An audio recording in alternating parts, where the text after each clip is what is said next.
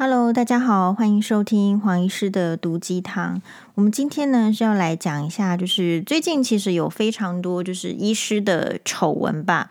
好，就是大概从这个，嗯，是不是今年今年的年都快要过了？从今年的这个过年前，好像是小年夜之前一天，二月三号还是二月二号？不是，就是周刊网呢就。报黄医师说什么？其实什么真面目是怎么样啊？好，然后好像是一个恶习呀。然后反正周刊网有五页的这个报道，就是几乎呢百分之九十九其实也都不正确。然后甚至就是说爆料的人是呃这个徐清吉，其实他是姓双人许，可是呢他这个报道里面他就要写许姓舅舅。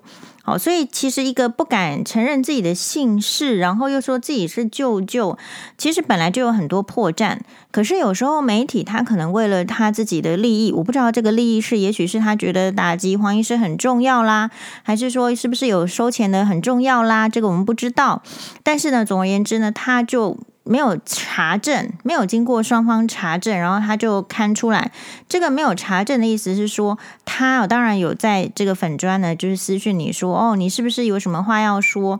那我就说好啊，我有很多话要说，我们来加 Line。可是你会发现讯息都是已读不回的，哦，就是他根本不理你，他只是要来做一个 就是操纵，操纵说嘛，没有说不问，但是事实上人家是不看、不想、不理解的，要用他的意思来操作。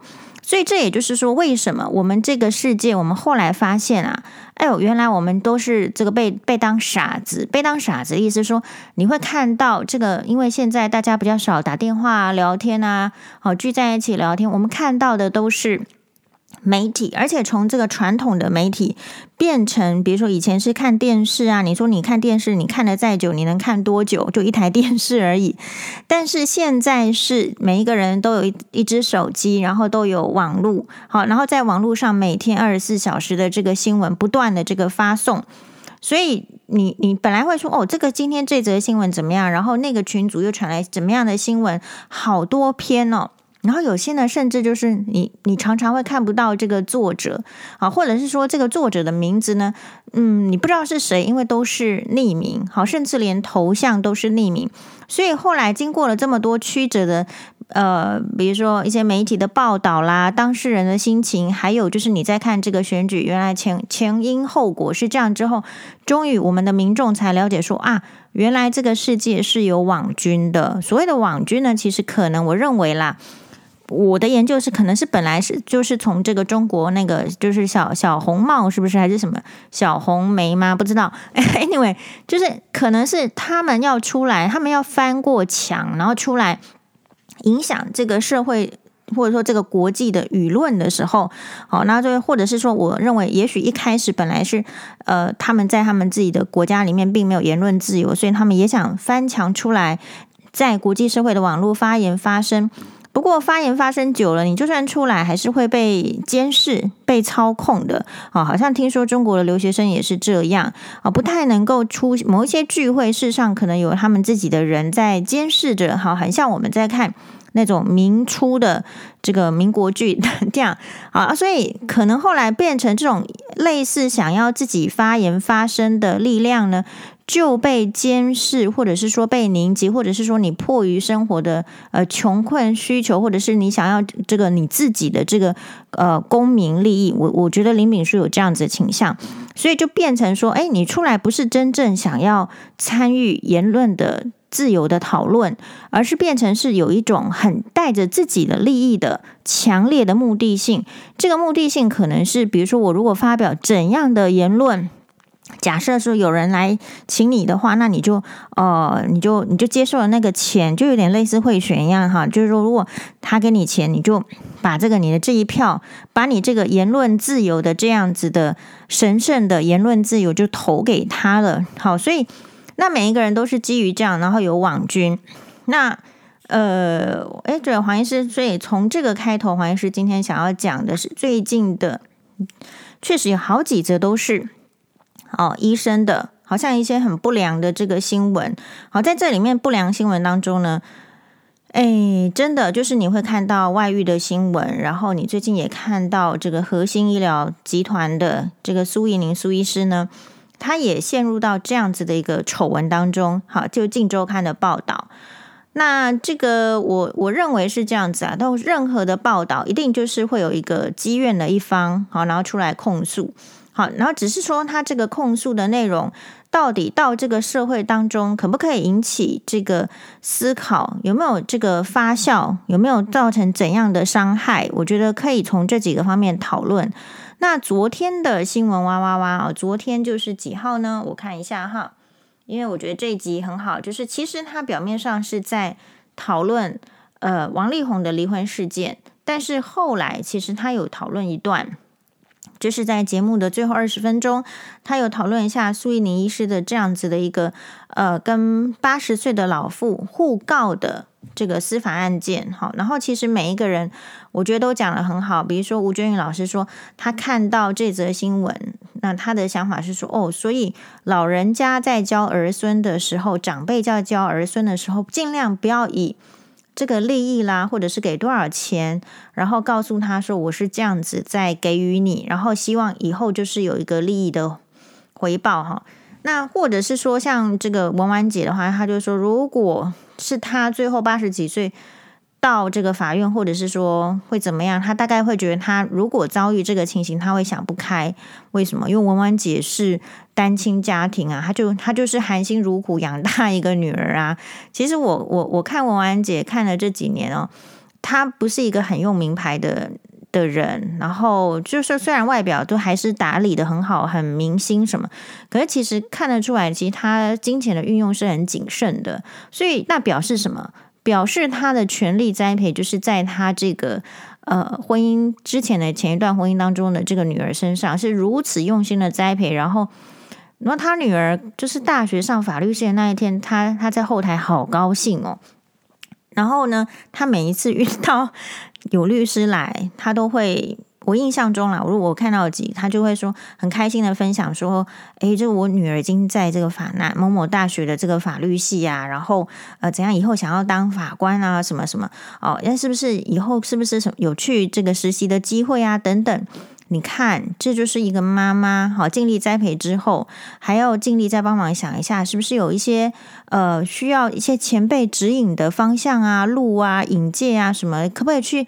可不可以去打工啊？可不可以去你的事务所打工啦、实习啦？这黄医师说的哈，这些都会都会是在文婉姐心中要考量的。所以先姑且不看到这个苏以宁的爸爸怎么栽培苏以宁医师的，我光看到文婉姐这样哈，然后其实我也觉得觉得蛮感动的。所以万一文婉姐的女儿，我是说假设，我不认为啦，因为文婉姐的教育显然是应该是更好的。如果文婉姐的女儿以后变成像苏怡宁医师的时候，大家怎么？大家会会觉得文婉姐的女儿很 OK 吗？然后当然了，所以我们今天要来讨论的就是，嗯，苏怡宁医师说他的爸爸是。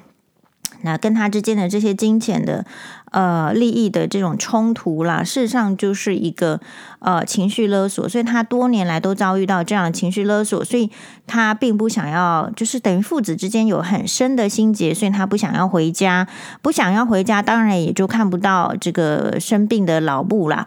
好，然后嗯，其实这个哇哇这个讨论到后来，其实哇哇的讨论呢，就是非常的。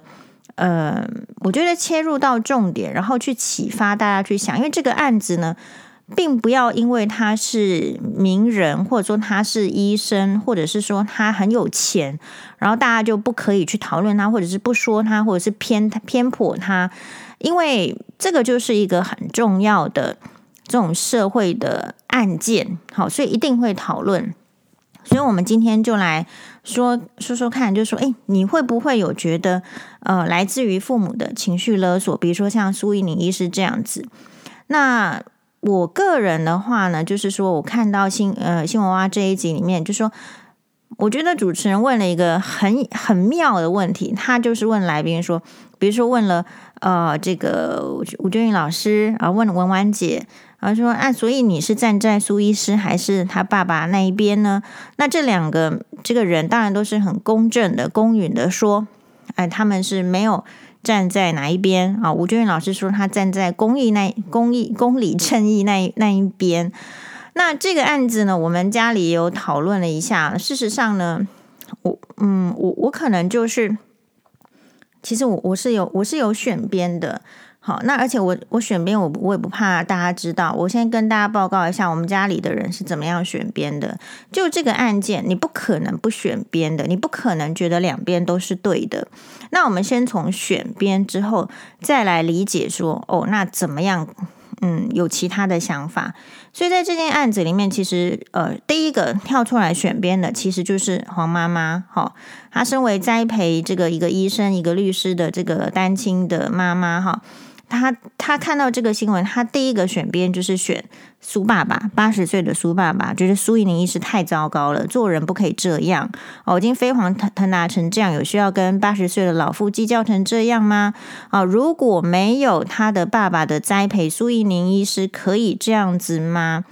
我然后这个呃，我自己的话其实是比较不站在苏医师这一这一方的。好，但是也不全然站在苏爸爸那一方。那呃，黄律师的话，他就是说，他觉得苏怡宁医师没有错。好，所以基本上呢，我们家就分成这三种看法。好，那所以大家来听听看，你今天呢，从这个 podcast 里面。就是听到了黄医师的看法，那其他的人的看法，你自己再多去看新闻，哇哇哇，呃，或者是你再多跟朋友之间讨论一下。事实上，我认为跟你的小孩讨论这个案子也很好，好，所以我们感谢这个苏怡宁苏爸爸的 这个这个这个奉献哦。这并不是一则这个就是很少见的故事，然后只是他用怎么样的形式表达出来。好，所以如果以这个黄妈妈的立场的话，她看到的其实，或者是说以现在你有生过小孩的人的立场，我相信都会比较偏向苏爸爸那一边哦。好，为什么？因为其实要养大一个小孩实在是太不容易了，特别在万物飞涨的今日。以前的人怎么养呢？其实以前的人比较可以随便养，就是好像丢在那边，然后让他这个喝水、吃饭、呼吸新鲜的空气啊，好像就可以长大，而且大家好像不会差很多。但是如果到现在，你黄医师算是比较晚当妈妈了哦。如果更早进入这个妈妈这个领域的人，或者是说你本身是教职业的人，可能就会更有感。就说现在一个小孩，我们要让他长大，随着时间的进步，已经不是只有这个吃喝拉撒睡了，还必须要有教育的投资。那所以早一年的话，我们会说，为什么这个苏怡宁他今天会有这样的成就？其实主要我认为还是他的起步。比大家的起步来得好得多了。当然了，你可以说，也许他是建中资优班，也许他是台大医科，所以他在某一些智商的这个呃这个起步是比别人好的。但其实这只是我们没有去把那一些穷人抓抓出来。好，就是我刚诶，我刚讲哪里电话来？就是呃，诶，对，就是这人年纪大了，就不太知道自己刚刚讲到哪里。好，所以我要讲的就是说。呃，苏怡宁他的这个起步是比较早的。那如果我们把那一些就是穷人家的小孩，我们是没有这个没有这个预算，然后也根本不关心。如果我们把那些穷人家的小孩通通抓出来做这个智力测验，你觉得会输苏怡宁很多吗？黄医师不觉得，因为我觉得智商啊，它就是一个 bell shape，就是医学上告诉我们，智商是一个 bell shape。bell shape 的意思就是中型。好，所以其实集中在前端的人很少，集中在后段的人也很少，所以后段的人会比较辛苦。那前段还有这中间的人，其实会其实是生活是比较愉快的。那大部分人都是在中段。那至于说这个是天赋哦，这个天赋是这样，但是你的天赋有没有机会发挥？我认为跟你当初一出生下来的时候。的家庭环境其实会有很大的相关。如果家庭环境比较差，比如说像是三级贫户，比如说阿扁，好，比如家庭环境比较差，或者是说，呃，比较一般，不是说差，就是说他可能刚好他们家就是世代务农，或者是他们家就是比较从事在呃住在森林里啊，或者是住在山上，他们家里世代就是这样的时候，这些呃这些背景的。小孩子从小长大要能够出来到接轨到跟社会上同样的立足，事实上会比较艰困。所以就是说我黄医师讲之前的小朋友可能随便养养啦，哈，补习补两个大概就 OK 了。但是苏怡宁的话，显然他可能不见得是这样长大的哦。然后注意他的妈妈好像是老师，他的爸爸呢是这个台塑比较这个高层的，我们说职员好了，其实也就是一个呃利润高的私就是私人公司，它不是一般的小公司，不是说那种什么小老板小公司，它是一个在很很有制度、很有规模，换句话说就是比较高的这种呃薪薪资的的这样的情况之下养大的小孩，所以你可以去想象，像黄医师呃就可以去想象说，所以他从小到大。获得的家里提供的资源肯定比黄医师要多得多，太多了。好，那嗯，所以这边就会有一个很大的这个感想，就是说，可是我的觉得，就是说，你资源多的人，或是接受这些多的人，你不知道他家里是怎么教他的。我个人觉得啦，就是黄医师的看法，在这个案件里面，我是看到其实苏医师蛮计较的。可是他今天如果不是计较的人，他恐怕也没有办法在商业上成就，所以这个就是一面两刃。那呃，那但是我们要去问，就是说苏医师他今天的计较，他是谁教给他的？我我认为大部分可能还是来自于家庭教育，就是说他们是属于这种比较有资源的家庭，然后比较有钱的，比较会有钱之外，有钱有余力才会去投资理财。所以他会去想，精精的去想说他的这个金钱要怎么样去运用。我想无形之中，他的爸爸说不定都交给他。所以他今天要去上大学的时候，爸爸买 Sub 给他的时候说了什么话？因为一般的大学生，我想苏医师的年纪可能比黄医师，也许我不知道，但是也许可能再长个一轮。所以换句话说，在那个年代的大学生可以开到 Sub，那是什么意思？我们这个年代的大学生，家里有钱的，我们就说有开车。哎，姑且还不看他是开什么车哦，就说他有开车，我们就说哇，好野人。黄医师这个年代，那而且这个年代可能一个班级里面，假设以黄医师医学系，好，长庚医学系，我记得那个时候，比如说一开始进到大学，可以有开车，一台一开始可能班上六十三个同学里面才两三台车而已哦。然后可能要随着年纪高一点各自的家庭觉得说有这个需求，或者是说真的有去医院，然后你才发现哦，这个拥有车的比例才慢慢提升。而且我的印象中，我从来没有就是同学开了什么好车、名贵的车，BMW 还是 Benz 还是 Sub，没有。我第一次听到 Sub 这台车是什么时候？是在眼科的开刀房里面。听到一个学长跟另外一个主治医师，可是都已经非常资深了，他们在讨论要换车的时候说：“哎，其实可以可以考虑买一下 Sub。”这个是黄医师第一次听到 Sub 这台车。好，那所以这代表什么？这代表就是说，苏医师他的家庭给予他的东西，远超过其他的医生能给予的，就是家庭给予的条件啊。姑且还不要跟一般民众比了。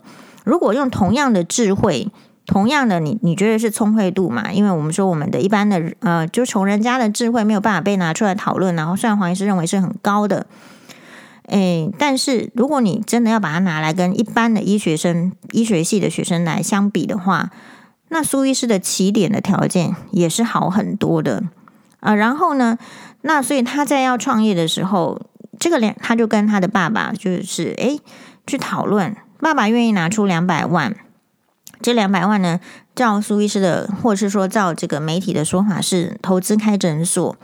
那个年代的两百万，其实等同于今天的几百万呢，对吧？我相信可能也有四百万了。那呃，那那现在问题就是说，可是呃，为什么有症结？好像好像是苏医师后来开了，对不起，苏医师后来开了一个。一个基因公司，那这个基因公司在当前可能是比较比较前瞻的，比较有那个，所以后来其实可能是有上市，然后也有可能也很赚钱吧。好，所以那个苏爸爸就觉得说，他有想把他这个两百万当成是，我不是给你开诊所，我是给你呃这个，我其实是投资这个两百万的这个股才对啊。好，怎么你今天是？给我四百万，或者是说我没有拿到更多的股票。那这边黄医师的看法，也就是我是比较比较用幼稚的眼光去看啦，就是幼稚的眼光，就是说，所以他们在金钱世界打滚，以金钱为重，他工作不是只为了奉献。大家都觉得说，医生的工作是只要奉献就好，对不对？好，这个才叫才叫仁医嘛。哎，不要讲钱啊。问题是，可是很多人其实是在讲钱的。可是他们也不会让你知道，他们其实是要讲钱。可是我觉得这也没什么大问题，因为他必须要有钱，他才能包装自己，或者是有钱，他才能够进入下一个他的梦想的实践阶段。只是说有钱了之后，怎么样对待别人，那就是一个很大的考验。所以我们没有看到这个苏医师有钱了之后怎么样对待其他人的这个表现嘛？媒体并没有讲嘛，要可能要苏医师周围的。跟他有接触过的人才能够体会到苏医师没有那么飞黄腾达前跟飞黄腾达之后对人的表现有什么不一样啊？这个部分其实媒体不不用去挖，也不会有人讲。但是他们各自私底下会有他们的想法，然后其实苏医师也不需要去在乎这些人的想法，因为他已经远远的把。这些人抛在后面了，所以他也不见得需要去听到别人的想法。那所以我们，可是现在媒体报的是什么？现在显然就是苏医师飞黄腾达前跟飞黄腾达后，他跟他爸爸之间的相处模式有怎么样的改变？那其实这个就我会觉得很像是那种中国古代连续剧，不会说连续剧啦，就是乡野传说，有点像是那个。比较类似像陈世美，只是说苏医师还呃没还没有把他太太抛弃，就是可能很很其实很类似的，只是角色不一样。比如说你陈世美是家里有那个糟糠妻嘛，然后你去科举考试了，糟糠妻就帮你弄这些弄那一些，然后让你可以去好好的科举。然后你科举考上了之后呢，哎，你到皇皇帝面前，皇帝觉得哎你这个人不错哦，可栽培哦。好，可是要栽培你的话，我也怕我把我栽培的东西跑走啊，或者是说希望你可以对我的事业有贡献嘛。皇帝就这样，所以就把公主呢许配给陈世美。那陈世美有了这个往上更进进一步的这个钥匙的时候呢，哎。那当然就必须要把糟糠妻抛弃，因为公主快不快乐很重要，公主喜不喜欢、高兴不高兴很重要，还有最重要的是大权在握的皇帝，他他要不要你，这也是很重要的事情啊，对吧？所以有时候其实就是你你飞黄腾达了，跟你这个有钱之后，你能不能够看到一些事情，而是你。忽略的忽略掉的事情，所以我个人认为，就是其实他这个案件呢就很可惜，很可惜的意思是，其实我们这边计较没有贬义的意思，因为其实人就是会计较的。那你不计较，其实大概是傻，不是不计较。计较是这样子，会有各种的计较的方式。那计较呢？呃，我我认为有钱人有有钱人的计较方式，没有钱的人有没有没有钱的人计较方式。大家比较可以想象的是，没有钱的人的计较方式就是要计较说。啊，我们家就收入就三万块啊，所以我这个小孩我最多就是花五千块啊。你若要补习的话，就是三千块以内。好，然后呢，你想要再多学一个，想多学钢琴吗？没有哦，我们没有那个余钱去买钢琴哦。让我告诉你说，就算学钢琴以后也没有办法赚钱，所以你为什么要学钢琴？哦，然后不然就是说，啊，你那没有用啦，你干嘛要去学英文？你以后也只会住在台湾啊。大概就是没有钱的人的计较。就是这样子，然后没有钱的计较也使人蛮痛苦的。那苏医师这个案子就是让我们看到，就是有钱人之间的计较，有钱人之间就算是亲子之间也是会计较。为什么？因为有钱人看钱比较重，这个就是黄医师的长久以来的心得。你说没有没有钱的人要不要看钱重？也是看钱重，可是他再怎么看钱重也没也没什么用，因为他就是没有钱。你要再怎么看重，就就只有三万块可以看重。那可是有钱人的看重呢，就是他处理事情的这种看重金钱的法则，其实是像我们这种没有钱的人没有办法想象的。就是如果是黄医师的想象是，如果今天飞黄腾达了。如果要就要看你怎么想，你当然可以想说，这个飞黄腾达是我自己的能力，好，是我岳家栽培我都可以，好，事上也是这个太太，这个都完全是没有疑问的，只是说。有没有就是会像大家就是这个社会能够接受跟不能接受的，好像所有的一切都是来自于父母吗？这个黄医师当然不认为说所有的一切都是来自于父母，因为有时候父母是给予这个环境，给予这个。条件跟基因，可是呃有没有努力，或者是有没有看到那个机缘，或者是你在外面社会有怎遇到怎么样的贵人，那个还是看自己。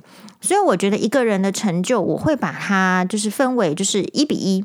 所以大家有没有想过，这个案子里面其实就是在于说，我们看到一个人的成就，或者是没有成就也没有关系。你看一个人的时候是怎么看待的？我自己的话会觉得说，我看待一个人的呃。样子或者说是成就是一比一的，一就是还是来自于父母，然后另外的一是来自于自己。好，比如说大家可能常常会就是夸赞说，呃，就黄妈妈教的好啊，好，然后所以呢，就是有一个这个医生，一个律师。可是另外一方面，黄医师每次看到这样留言的时候，也都会想到说，其实是我也我也要很努力呀。好，并不是说单纯的靠父母教这个小孩子就会有成就。我们有多少的家庭一直很重视教育，可是小孩子一点成就都没有。好，所以可是同样的哦，就是说，如果只是这个小孩子他很聪明，然后他去学校，你觉得他就有办法有苏一宁那样子的成就吗？我认为也不会有。哦，就是我们有太多的人在嘲这个社会里面在嘲笑说，哇，你看他就是什么只有赚多少钱，然后他娶不到老婆，或者是说他嫁不到好老公，好吗因为他长得丑，还是说因为他长得什么不帅？我们这个社会有太多的人在看表面的条件，可是黄医师看到的是，其实他们并不是天生没有条件的，是他处在的家庭，他处在的他的他的爸妈就没有给他条件。我觉得爸妈的思维是很重要的，这个跟经济能力还有教育水准没有关系哦。可是跟思维很重要，也就是说，嗯，比如说像是三级贫户的阿扁好了，他的爸妈会叫他不要念书吗？好，就叫他说啊，你就是就去就去，嗯，旁边打一个工就好了，会这样吗？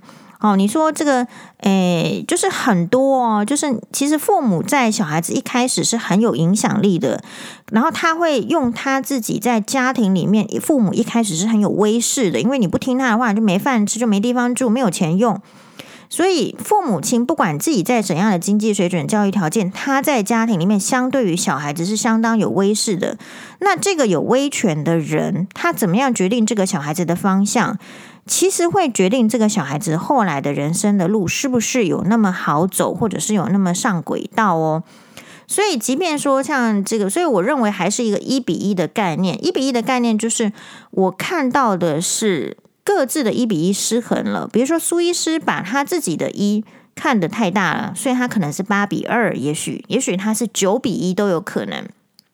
就是他把他自己看得很大，或者说他自己没有那么大，可是他把岳家看得很大啊。比如说他可能是三，呃，岳家可能是五，他的爸妈可能是二，或者就是这个概念去想。然后他的爸爸呢，苏爸爸，他也把这个一比一，因为一比一是黄医师认为的最佳比例啦，就是平衡嘛。黄医师就说这个，呃，就万物呢就是要求平衡。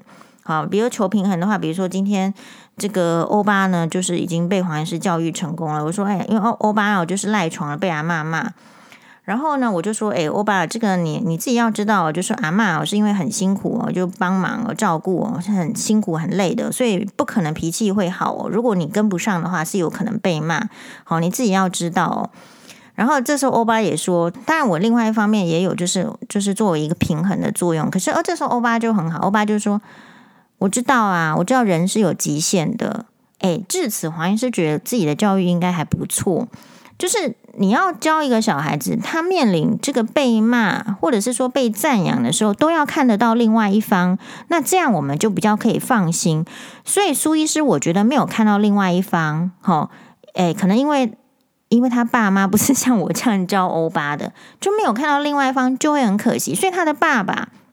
他会一直认为说，是我拿出两百万，所以你才有今天这样的成就。他也没有去看到，就是他的一比一也失衡，他也没有去看到苏医师的，哇，他可能自己很努力啊，你以为他在岳家很舒服吗？你看到说他的这个丈母娘可以拿出钥匙自己开进去的时候，其实一个比较有钱的姿态比较高的，或许的这样的太太，苏医师那样子的这个不一定他就舒适诶，对吧？好，所以呃，这个部分就是一个一比一的失衡。但是我们凭良心讲，就是我们刚刚不知道说有钱人是怎么样计较钱的。黄医师常看过很多有钱人，我就会觉得说，那有钱其实也没有什么用啊，因为你钱是用来解决事情的，你不是说钱是用去那个医院，然后说要去住头等病房用的。钱之所以让你变得不一样，是因为钱你用了，你可以出国去看看。钱你用了，你可以去租出去交际朋友。那钱在你出现这个状况的时候，如果你的爸爸可以用钱就可以解决，那就用钱解决他不就好？如果你是这样想你爸爸的话，那你怎么会不用钱解决他呢？对吧？那所以这个事情就是我觉得比较奇妙的点呐。好，那所以这边没有什么好争执的。好，争执的意思是说，今天如果苏爸爸不不满意苏医师。那我觉得这个这个也是，就是他自己会痛彻心扉，是他教成这样的。那他为什么教成这样？我觉得苏爸爸心里有数啦，他只是不好讲自己而已。他也不可能八十几岁老人自己讲自己。好，当初是怎么教的？那所以苏医师他总之是就是这样子了。那这样子的话，如果这样的反应，我会觉得就是说再去推脱成。比如说这个情绪的勒索，好什么？其实我会觉得比较 over 一点，因为为什么？因为如果要像你看黄医师很少在跟人家讨论情绪勒索这件事情嘛，因为黄医师的看法是，就算情绪勒索这个字在这个社会很热门，都有出书啦，不管是国外还是国内的书都有出书，你都可以去研究情绪勒索，但重点是什么？重点是你就算知道情绪勒索之后呢，你也没有觉得你也不会处理得比较好啊，对吧？你知道这是情绪勒索之后，你能够反制他吗？那么你要反制他，你可以拿钱出来反制他，你可以用其他的手段反制他，但是你没有，那这个就会对于一个在社会高位的人，或者是说他是以照顾病患为优先的职职业的这种医生职业是很考考验的。这不是只有考验苏医生。如果今天是其他的相当有成就的名人，呃，假设是孙云云好了，他今天有让大家听到说他不理他的这个在监狱中的老爸吗？没有嘛。然后或者是说其他的人，我不认为他们之间，我不我不知道不清楚，但我不我不知呃不认为就是说他们之间的父父子情或怎么样到某一个程度。但是在某一些位阶上的人，就是得知于社会太多的，得知于父母太多的人，我认为是比较没有资格去讲说，哎呦，我父母都来跟我情绪勒索。固然你觉得是有，可是社会会觉得你好像不应该那么理直气壮、那么大声的去讲哦。这个就是社会会对不同阶级的人的不同要求。这个就是社会现实，没有好与不好，但社会现在是这样。对，好，那所以比如说社会会觉得说，你为什么把那个房子捐给国家，不让你爸爸住啊，不让你爸爸用啊？你是不是可以捐你其他的房子啊？你你应该有钱买其他的房子嘛？你有需要对你爸爸这样吗？好，这个就是社会所觉得奇怪的事情，所以这也就是社会在某一些这个层级里面，特别是。中高年的人会会不愿意看到这样的新闻，因为假设啦，好，假设每一个人因为这个社会的某一种就是飞黄腾达的人士，或者是我们说这个名人，他还是有一点社会教育的意义。他的社会教育意义，如果今天每一个人都像苏苏医师这样，每一个人都像黄律师这样，那没有错啊，你就来给我情绪勒索。可是他们都不问自己当年有没有勒对爸妈情绪勒索啊？可以讨论吗？是吧？呃，就是如果说这个 SAB 这个车，或者说其他的案件，其实我相信讲得出 Saab 一定有讲，一定讲得出其他的，只是人家先讲 sub 而已，因为人家觉得其他也不值得一提了。好，在他们那样的环境里面是不值得一提的，但是搞不好对我们平民是很值得提的哦。好，所以这个就是一个社会的风气，我们还是会希望小孩子，大家就黄医师的立场。就是小孩子呢，就是应该要栽培，应该要教育，要给他机会，因为我们永远不知道他会到达哪一个点。但是呢，身为父母，在最能给予的时候不给予，在最应该呃小孩子在发展过程中最应该知识的灌注，然后得到一些能力的阶段，你不给他灌注的话，那这个小孩子其实将来就相对没有竞争力，你就不能够期望他到什么程度了。好，那另外来讲，就是说，嗯，我比较。认为的就是说，大家都有各自受到所谓的情绪勒索，没有错。但是你要先问自己，你为什么呃被人家情绪勒索了？一这个问题一定要问，而不是说人家这样子的做，所以解释成情绪勒索，然后就开心了，然后你觉得社会大众就会接受了？不会啊，社会大众不会接受啊。所以应该要思考的是，如果你认为这样子叫做情绪勒索，你为什么会被人家情绪勒索？不就是因为你要吃人家的奶长大吗？不就是因为你要拿人家的钱去受教育吗？不就是因为你要人家给你 sub 车的时候你就接受了吗？对吧？所以你不能够说有得到利益的时候说哇，这个很好，这个 是你心甘情愿的。但是你要求我来偿还这些恩情的时候，我说你这个是情绪勒索。我觉得还是可以相对讨论，就是说可以还到什么样的程度。那至于说可以还到什么程度，我觉得我也是那种类似一比一概念的人。那这个一不全然是金钱，也可能是其他的，比如说感情的这个回馈啦，和或者是也许是生病的时候的照顾，你可以把它想远一点。我觉得父母要去想自己对小孩的责任是什么。同样的，身为子女的也必须要去想自己是啊、呃，对于这个照顾自己长大的啊，奉献了一些，或者是奉献了全部都没关系的人，你准备用怎么样的这个比例来做就是规划，而不可能都是非常偏颇的哦。所以，其实苏医师今天的问题就是有点偏颇了，不是说他全然错，他偏颇到可以好几年。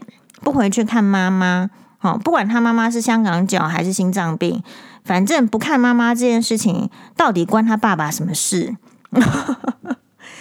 所以，难道苏医师这不是对他妈妈的情绪勒索吗？哎，我是不懂情绪勒索，但是我感觉也很像啊。我就告诉你说，因为我跟爸爸吵架，所以我不想看到你呀。还是说这中间有其他的更多不能讲的？好，那当然了，我觉得每一家都有很多不能讲的。其实我觉得讲出来就好了，我也不会因此就是说，呃，觉得说这个事情呢，就是一定很糟糕。因为我认为这个就是大家都会遇到的事情，只是说你是在怎么样的金钱条件，你是在怎么样的年纪，你是在怎样的成就的时候遇到这些问题，老天爷安排给你的这个考验都是不一样的。然后我在新闻哇哇下面的那一集的留言下，我看到有一个网友写的，其实我非常赞同，就是你不能要成名、要功成名就的时候，或者是你要发言的时候，呃，要求媒体来给你就是掌声，给你这个追捧。但你发生事情的时候，你要媒体进呃进住嘴了，或者是噤声，那其实也是不可能。所以重点还是就是看要怎么样去。让这件事情变得更有社会的教育意义。好，就是他反正反正已经是这样了。那其实如果苏爸爸很好的话，其实他也可以上哇哇哇分享啊，对不对？其实就哇哇不是一直说大家大家就是面孔都看得很烦了吗？是不是？苏爸爸跟苏医师也可以上哇哇分享啊，就是说这个讨论一下。我觉得这中间实在太多可以讨论了。所以问题来了，为什么哇哇都是老面孔？就是因为大家没有办法上节目去讲这些他认定是家丑，或者是他认为是攻击的。如果你不要把他认为是家丑或是攻击，其实你你就会学到很多事情。好，然后另外呢，其实嗯，我个人认为就是说也，我们也没无法责怪，就是哪一个节目他一定都是什么老面孔是怎么样。诶，大家知道吗？如果没有大家的支持，没有大家的收看，那哇哇能做多久？是吗？人家能够做二十年，其实就是人家有他的这个做法。所以我通常我觉得，其实网友也蛮天真。有时候看到那些言论，就是他干嘛给人家下指导棋？他知道之后，哇哇可以怎么样呢？收视变成什么全国第一名吗？是吗？就是大家常常犯了那个太看得起自己，然后其实看不起别人的问题点嘛。对，不过嗯。哇哇下面的留言呢，虽然有很多都是很无聊的，可是呢，就是有时候你看呢，还是会看到，哎，看到一些精致的、精华的，所以不要嫌说上面都是老面孔，那也可以嫌啦。我的意思是说。像这个事情，黄医师没有没有受邀上去讲，没有邀请我，我自己讲，不是也讲得很开心吗？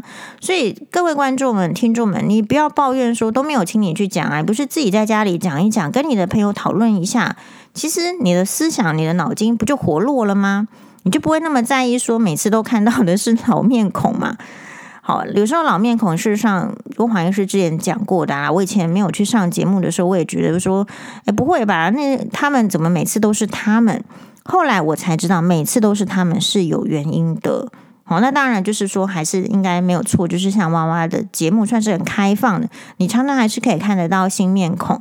那大家就是自己应该要先看到自己的新面孔，把自己的话呢，好好的在你的朋友之间说出来。好，然后在你的这个 podcast 里面说出来，然后不用起不用不用想说哦，我不能讲，或者是每次都偷偷的讲，偷偷的骂。像很多人是不能够选边的，这黄医师 always 选边呐、那最近有人就是有问到说，那个公投，公投是黄医师就比较少讲，少讲的理由是因为其实。啊，就是那样，黄医师已经决定好，所以就是那样。好，比如说你说要重启核四，那这个黄医师是没有办法。虽然说黄医师也很同意，就是说现在就是缺电，可是有时候呢，就是你你你这个核四的风险，然后是怎样的？然后我们的电力的这个风险是怎样？然后其实我也听不太下去，就是说如果不怎样不怎样，我们就会输给韩国，就会怎样，就会被美国抛弃。其实我也不见得听得下去那些言论。我个人认为，韩国在很多方面都已经超越台湾很久了。台湾要加油，好，所以其实美国人会去看韩剧啊，美国人有看台剧嘛？如果你这么在乎美国人的意见，我们就要加油。好，谢谢大家，拜拜，马丹宁。